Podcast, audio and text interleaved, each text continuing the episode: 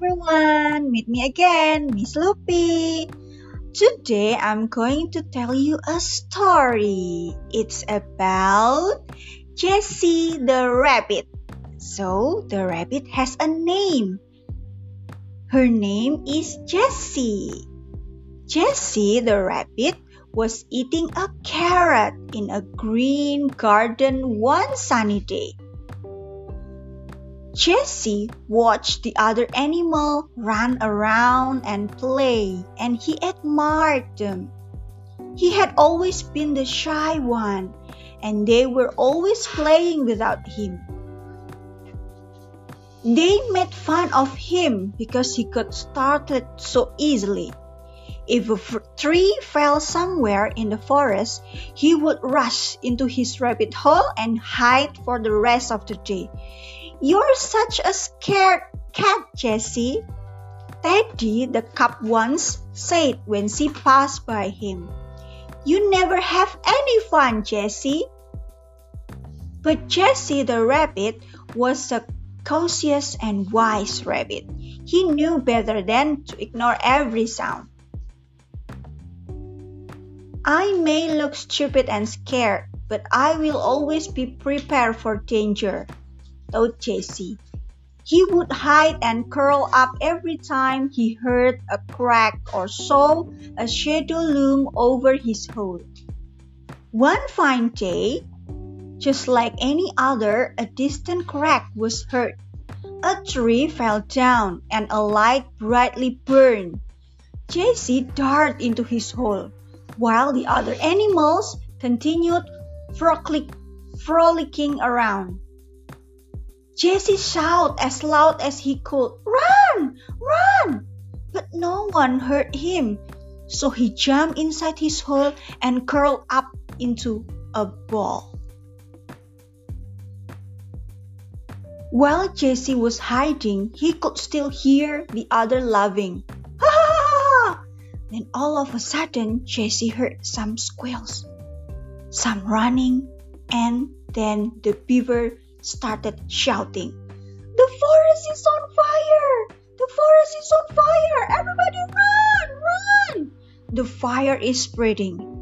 The beaver continued to shout as he ran past Jessie's hole. The whole forest was in a wild panic. Trampling everything, the animals ran away, leaving behind a cloud of dust and the forest on fire. Only Jesse was left in his hiding place, safe beneath the ground. Jesse had cleverly stashed away a supply of food and water in his hole. He knew that one day danger would come and he wanted to be prepared. He was relieved to know he had enough supplies to last until the fire was over. In the distance, Jessie could hear a loud squeal. Help! Someone help! Please help me! Jessie did not want to come out of his hole as he knew that the fire was spreading. But then he heard the squeal a second and a third time. Jessie couldn't just hide in his hole while someone was out there on his own. Jessie slowly raised his head from his hole he could see the flaming trees all around. He heard another squeal and turned his head to see Teddy, the cub lying down with his leg couched beneath a thick fallen branch. The ground around him was burning and the fire was getting closer. The Jessie was very scared, but he couldn't just leave Teddy there. Huffing and puffing, he rushed with incredible speed toward the Teddy. Jessie, please, you need to find a way to get this thing off, said Teddy. Jessie started running around, looking for a way to help. Jessie saw that the other side of the branch had started to burn and was becoming thinner. Jessie had an idea, and he darted down into his hole. He grabbed some of the nut casings that he had stored the water in and ran back towards Teddy. He rushed toward the branch and poured the water on the branch. The branch was now thin and wobbly, but Teddy still could not get this foot free. So Jesse gathered all his strength and in a single thrust smashed his body against it. A crack was heard and the branch broke into half, freeing Teddy. He slowly got up and approached Jesse. Teddy was surprised at Jesse's hero- heroism and even more surprised at how he had managed to free him. He saw Jesse lying down. Jesse was looking very, very tired, so he picked him up in his mouth and rushed away from the fire into the cool hills nearby.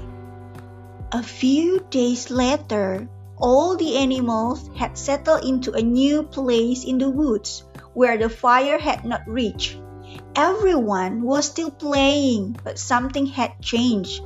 Teddy the cub was taking care of Jessie, the rabbit who was still recovering. He is sick. No one laughed at Jessie anymore, for he had saved their friend and they knew of his courage. From that day on, all of them followed his footsteps and have been careful till this day. They know knew that being careful doesn't mean that you are not brave. Wow, it's a good story, right, kids? Do you know what is the moral value of this story? Ah, that's great. You have to be careful. So, when you be careful, it doesn't mean that you are not brave. You are brave enough at the correct time okay?